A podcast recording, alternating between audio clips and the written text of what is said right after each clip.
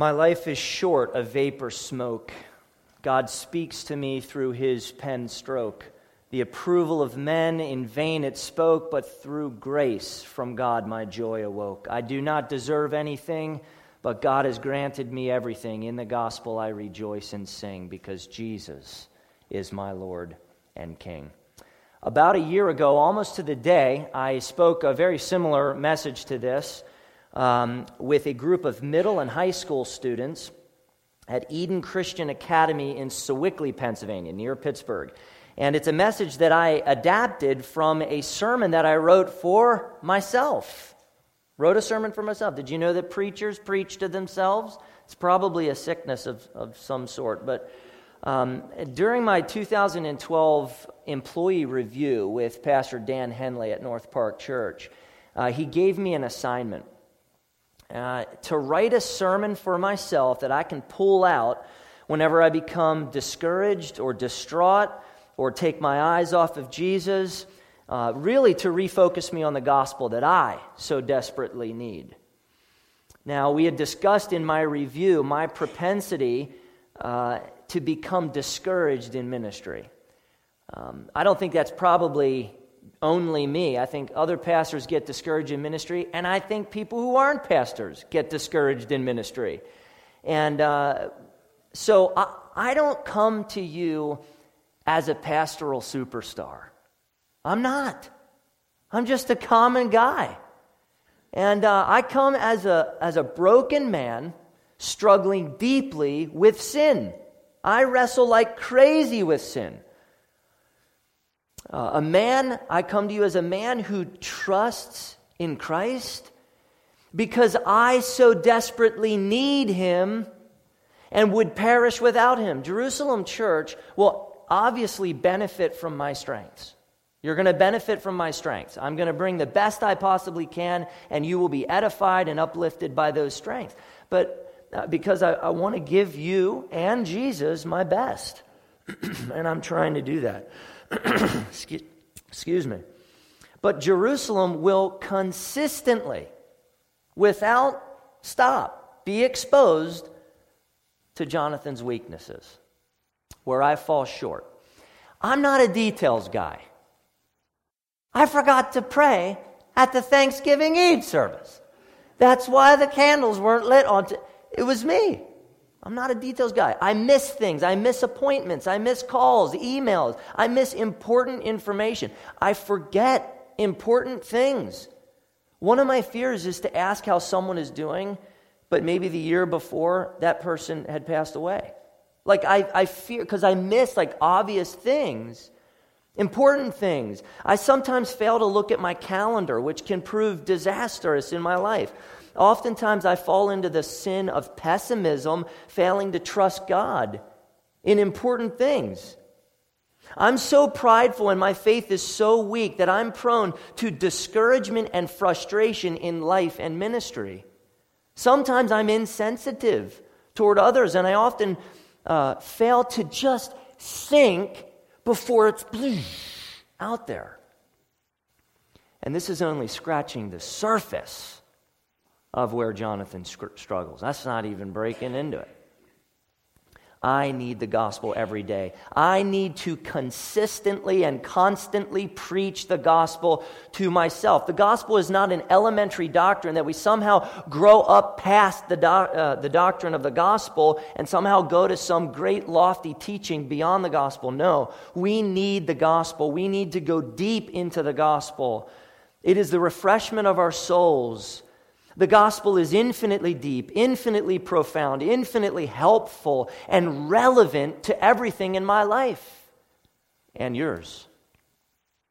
So, what I hope happens this morning is that you get an edited, edited look into a sermon that I wrote for Jonathan. And hopefully, that it will, it will hit you somehow right where you're at. To, that God speaks by His Holy Spirit to say exactly what you need to hear this morning right at the beginning of a new year to focus us on what's most important the gospel. Point number one our lives, and it's all, the outline is the poem. So the sermon is basically the poem. That's the outline. Point number one our lives are short and there is urgency in listening to and trusting in the promises of God in His Word. James said in James 4:14, "What is your life? For you are a mist that appears for a little time and then vanishes. A vapor is only here for a moment, and then it vanishes. It's gone. Quick as that. A vapor's life is short. Our lives are short. We are on this earth for only a short time. In fact, our days are numbered by God. So to presume upon God's grace that tomorrow is guaranteed is arrogance. Tomorrow is not guaranteed. God may not choose to give us another day. It is right and good for God to, to take life and to give life as He sees fit. Now, how is that encouraging? Because through Christ, we have something beyond tomorrow. We have something sure beyond tomorrow. Amidst the uncertainty of life, I am sure, absolutely sure of this. If we are given another day, it is to serve and glorify King Jesus. Nothing more and nothing less. Paul said in Philippians 1:21, "For to me to live is Christ and to die is gain."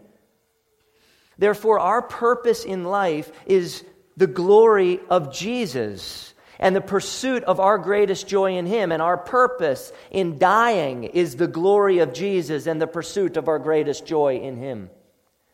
Because of the brevity of life, there is incredible urgency in listening to and trusting in God's promises in God's Word.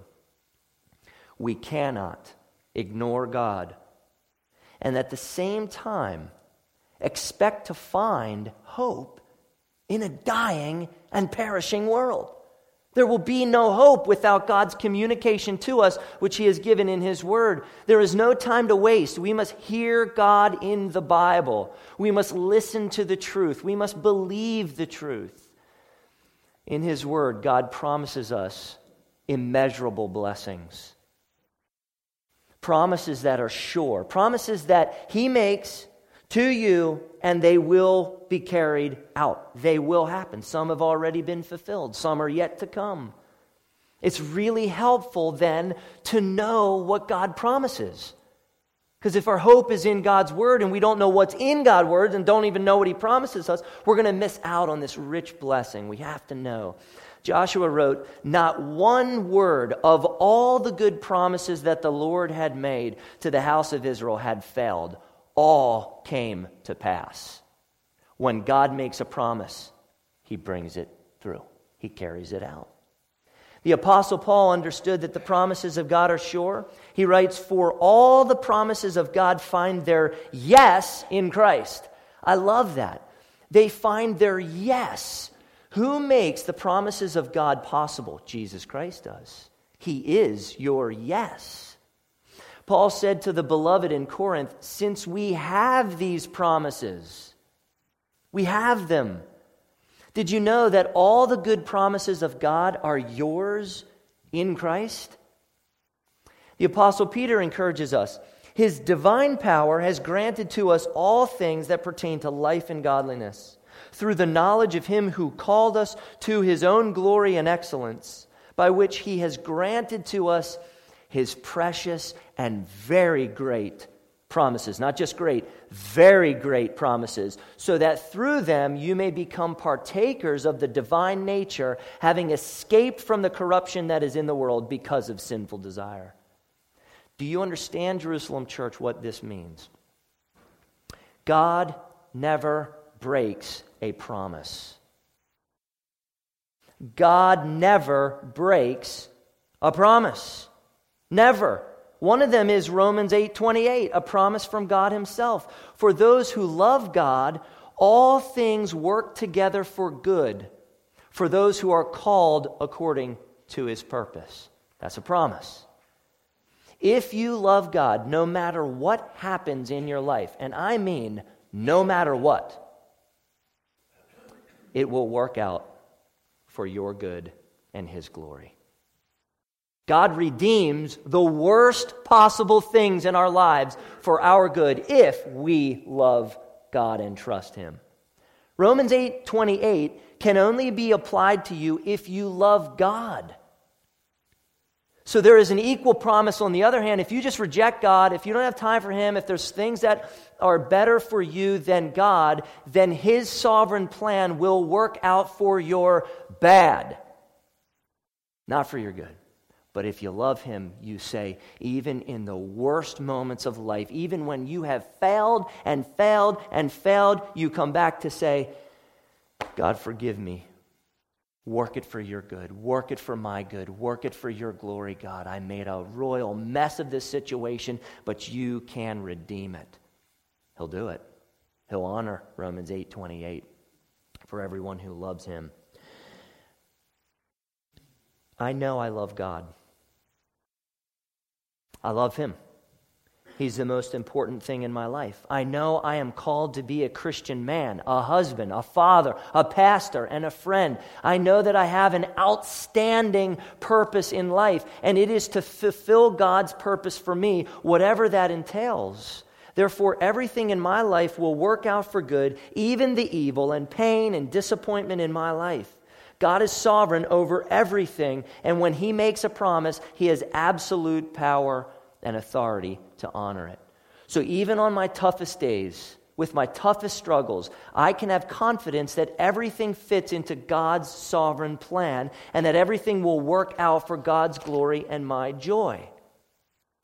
Now, just recently, my mom gave me something from Hinkletown Mennonite School. It was my fifth grade report card. Very interesting to look through. And um, so I, we're going back 20, 24 years about when I was around 10. And um, this is what one of my teachers, Miss Helmuth, this is what she wrote about Jonathan. I am enjoying learning to know Jonathan. There you have it. I especially appreciate his cooperative spirit and conscientiousness in his schoolwork.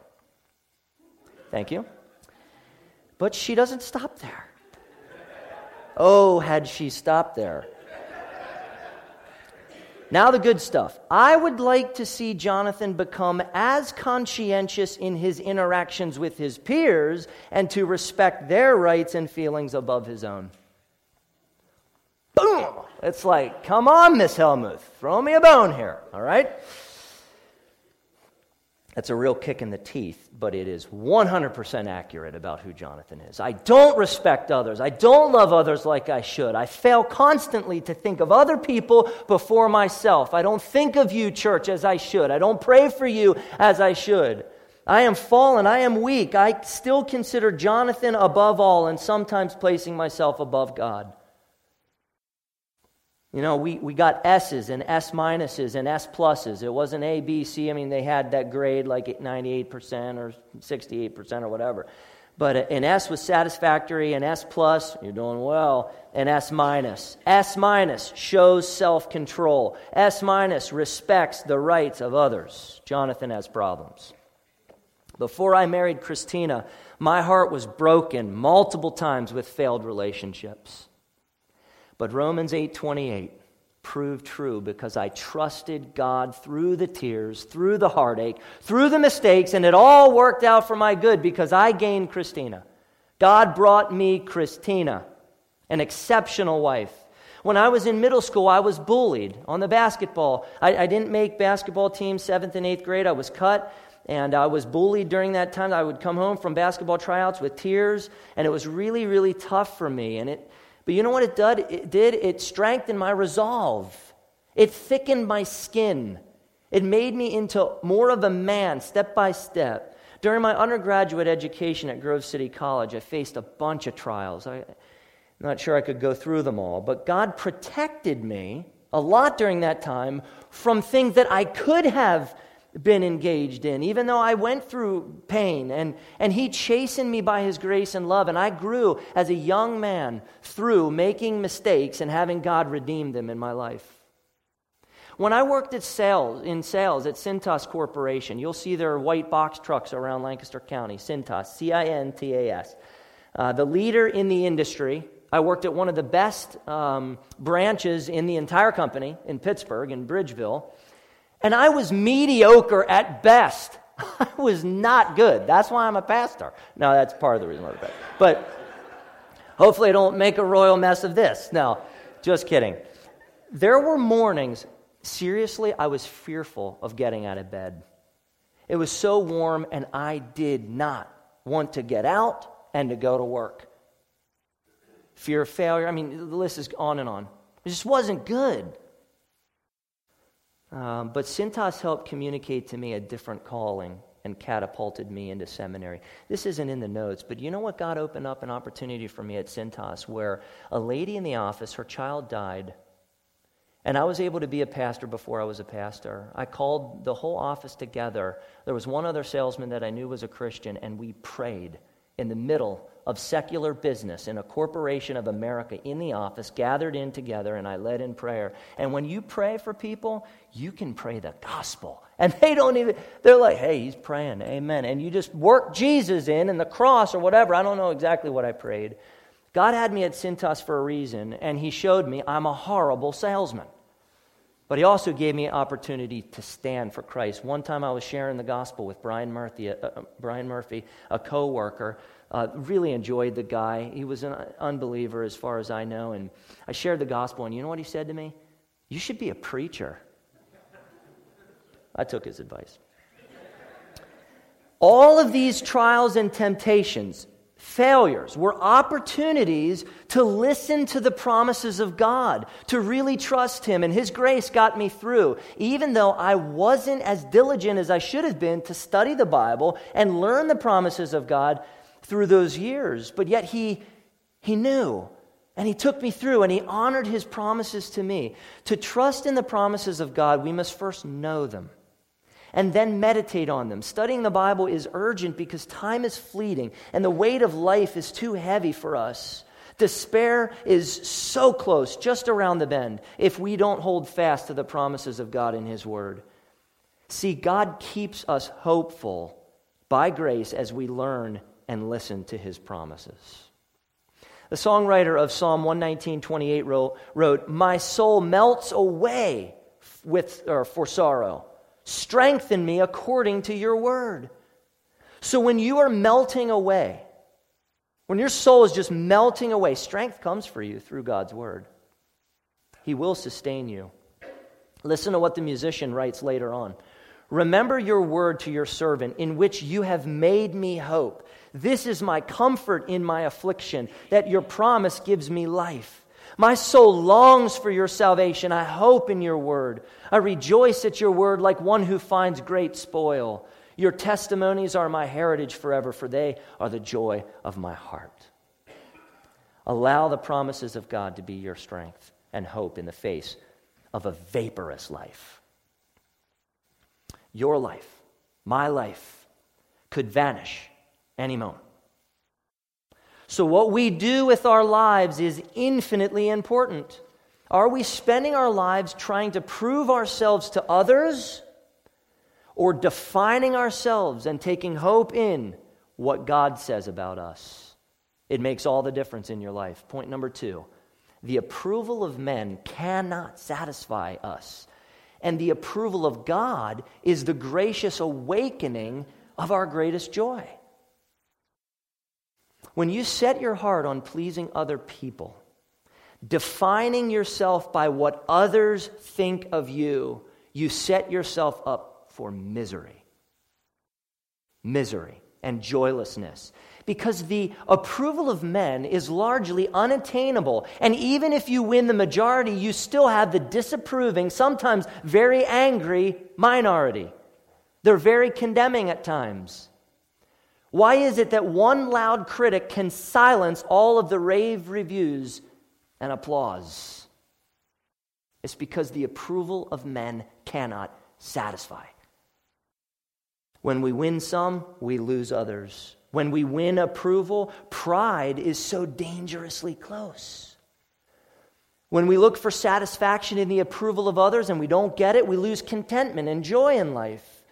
Jesus is the answer. It is faith in his life, death, and resurrection that brings the approval of God for us. Through Christ, God approves of us.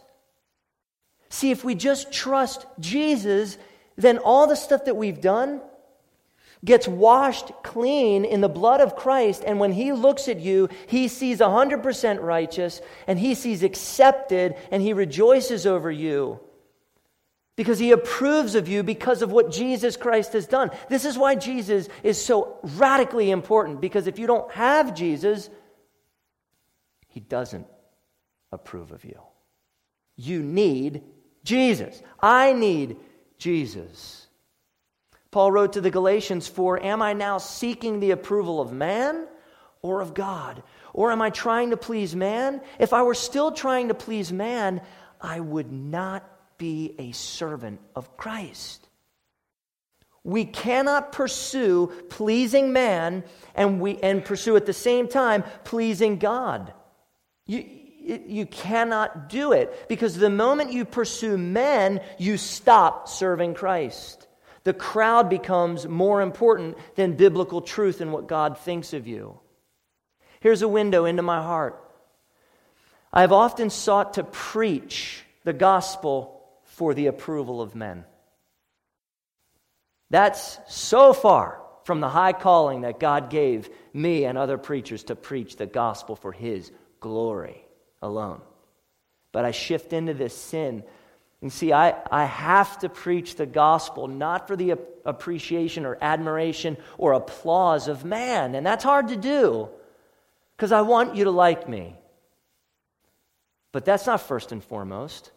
In one sense, don't take this the wrong way. It doesn't matter if you like me or not. It matters how faithful I am to the scripture, how faithful I am to what God has called me to preach and let the cards fall as they may. That's kind of crass, that's kind of, but, but that's really true. Preaching is for the glory of God. Paul wrote, But just as we have been approved by God to be entrusted with the gospel, so we speak not to please man, but to please God who tests our hearts. If my preaching is primarily aimed at winning the crowd, winning the church, I will have drifted from the gospel and made it all about Jonathan instead of God. And this type of narcissism kills joy at the deepest level. Preaching is for the glory of God. And my joy in preaching is not the applause of men, but the delight of knowing that in the gospel I am accepted by God through the life, death, and resurrection of Jesus Christ.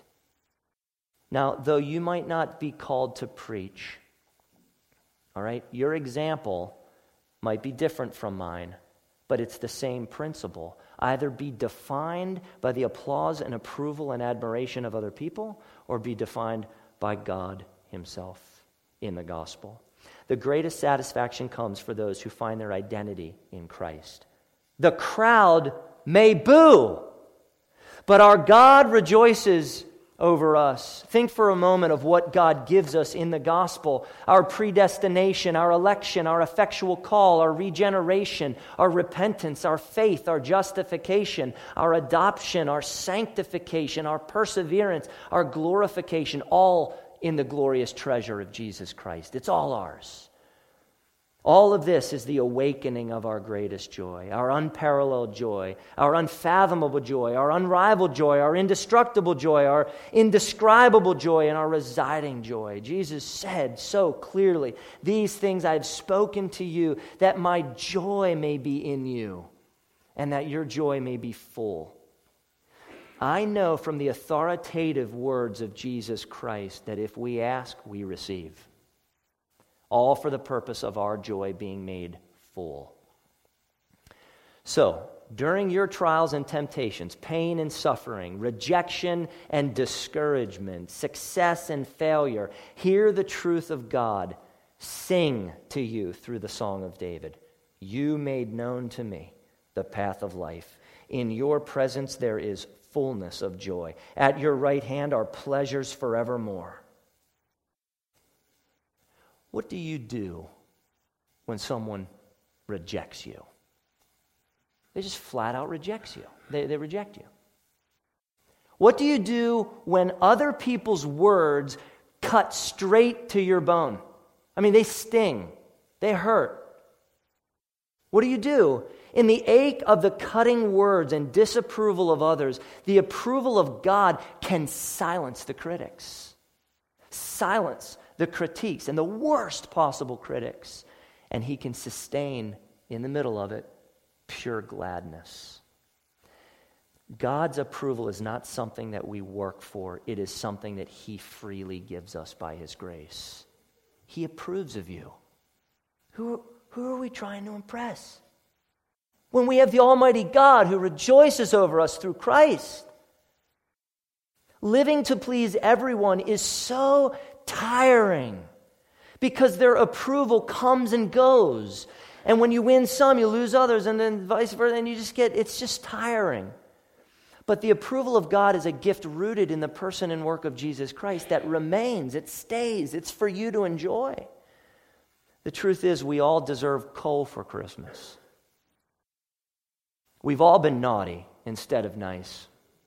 And yet somehow we still re- receive lavish gifts in Christ. Point number three we don't deserve anything good from God.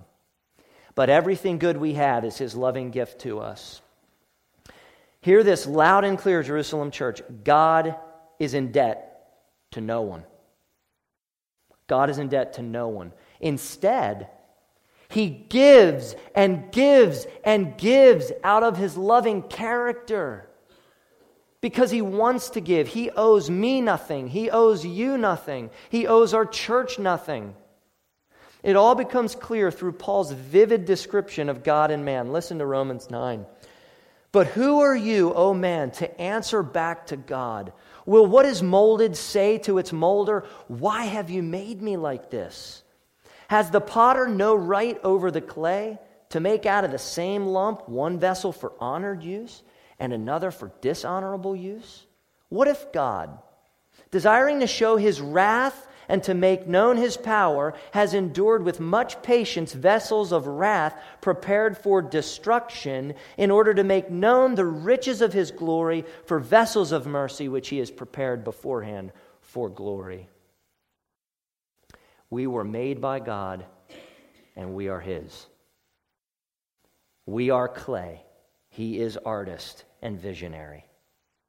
To the Colossians, Paul wrote, All things were created through him and for him. The end for which all things were made is Jesus, not me, not you. Jesus is the purpose for which we exist. I was made for Jesus. You were made for Jesus. The route of our lives is charted by God for the glory of God.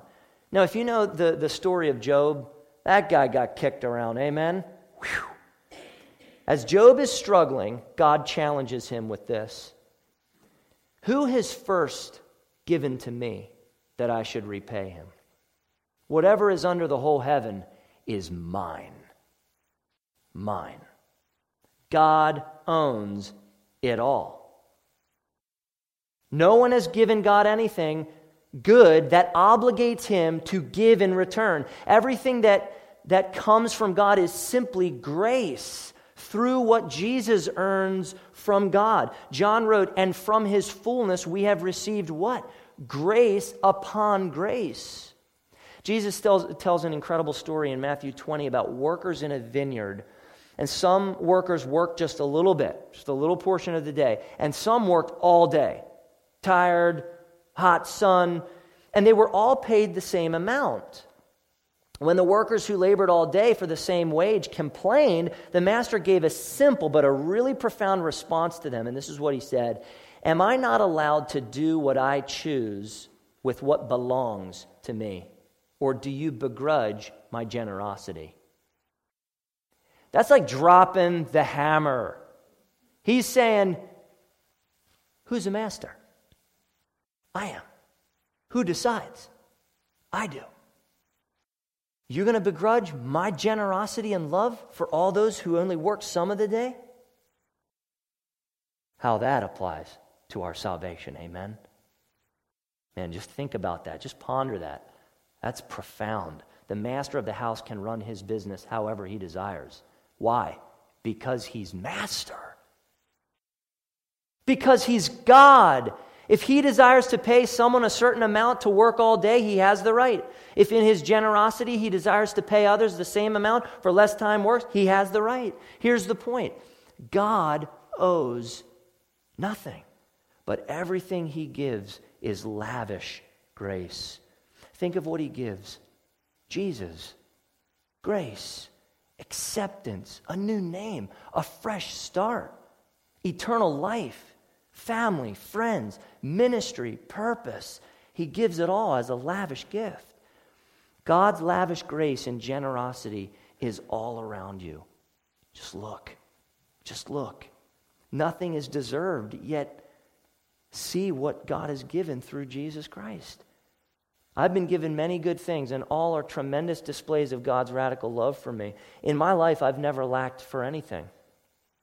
I've got plenty of love of people that, that give me materially. I've been blessed throughout my life.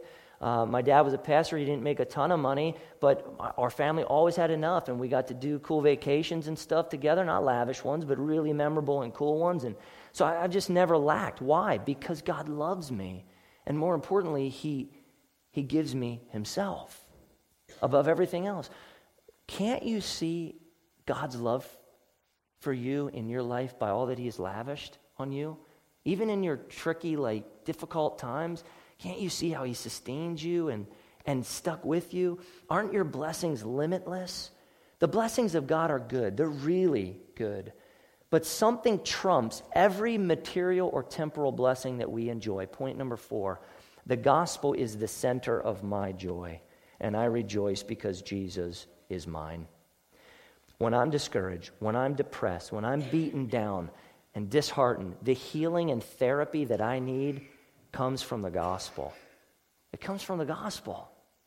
My greatest joy is the gospel, and it is only there that I find divine gospel promises the gospel is the center of my joy, never to be taken or stolen, only to be enjoyed and delighted in. And though my gladness in the gospel is faint, folks, let please hear me say this. My enjoyment of the gospel is small compared to what it should be. I, my reflection of the glory of Jesus Christ is so faint. It's just so faint. I, I fail at this. But it's growing, and it's growing more intense and the embers are, are, are, growing more hot. You know, I want it to be white hot, and, and now it's just, what is it, red hot? That's not very hot, is it? You know, red hot. I want white hot, all right, or blue hot, or whatever the hottest flame. So I, I have some work to do, and God's grace is not done with me yet, nor is it done with you. He is my treasure. Jesus is precious to me because of my need for him and how he meets my needs when things in your life aren't going right, they're not going well, what consoles you? What counsels you? What comforts you? What encourages you? What gives you hope to press on one foot in front of the next? What is that for you? We all have something that, that gets us up in the morning. What keeps you moving up the mountain? In Hebrews, the writer explains Keep your life free from the love of money and be content with what you have, for he has said, I will never leave you nor forsake you. We must not love cash. Why? Because Jesus is better than cash. He never leaves. The market fails. Jesus stays. He said, I will never leave you nor forsake you. Money is great company, but it's a lousy friend. Jesus is the friend of sinners. Hear the provocative lyrics of the songwriter, Psalm 63, 2 through 5. I have looked upon you in the sanctuary, beholding your power and glory, because your steadfast love is better than life. My lips will praise you, so I will bless you as long as I live. In your name I will lift up my hands. My soul will be satisfied as with fat and rich food. My mouth will praise you with joyful lips. Isn't that amazing? We can have joy inexpressible. Though you do not now see him, you believe in him and rejoice with joy that is inexpressible and filled with glory. 1 Peter 1 8. Everyone gets discouraged at times. You need a go to message. You need a go to something that when things don't look too great in your life, you retreat there and find hope to get through the junk. You need that. And I just wonder what yours is. Like, I wonder what you turn to. I don't always turn to the gospel, but I should. And I know it's there. Everyone hits a low. Expect lows and be prepared for the battle of the lows. You've got to be prepared. What are your weapons against low times? What keeps you pressing on? Is it God's truth? Is it the gospel? Just remember a couple things. One, life is short and God has spoken. The time to trust God's word is now. Number two, gaining approval for others will never, ever, ever satisfy you. But God's approval by grace through faith in Christ will awaken your greatest joy. Number three, God doesn't owe you or me anything good. But everything good that we have is His gracious and generous gift to us, mostly His Son. And number four, what do you rejoice in the most? What is the melody of your heart? The most profound blessing of the gospel is not avoiding hell, it's gaining Christ. He is the joy of our rejoicing. My life is short, a vapor smoke. God speaks to me through his pen stroke. The approval of men in vain it spoke, but through grace from God my joy awoke. I do not deserve anything, but God has granted me everything. In the gospel I rejoice and sing, because Jesus is my Lord and King. Let's pray. Father in heaven, I pray that you give us great hope in the gospel and that with Jesus we can experience everything good, that He is our yes from you, God. I pray, God, that Jerusalem Church will be captivated, gripped, enthralled with Jesus Christ, that He would be everything here, that we wouldn't just come to hear a sermon from Jonathan, that we would come to hear the Word of God. You speak through your Word. By the power of your Holy Spirit, you apply it to our lives. So I pray, God, that in whatever way um, each of these people here today needs to hear this, help them to hear it that way. Help their heart to sing with joy because of the gospel. In Christ's name we pray. Amen.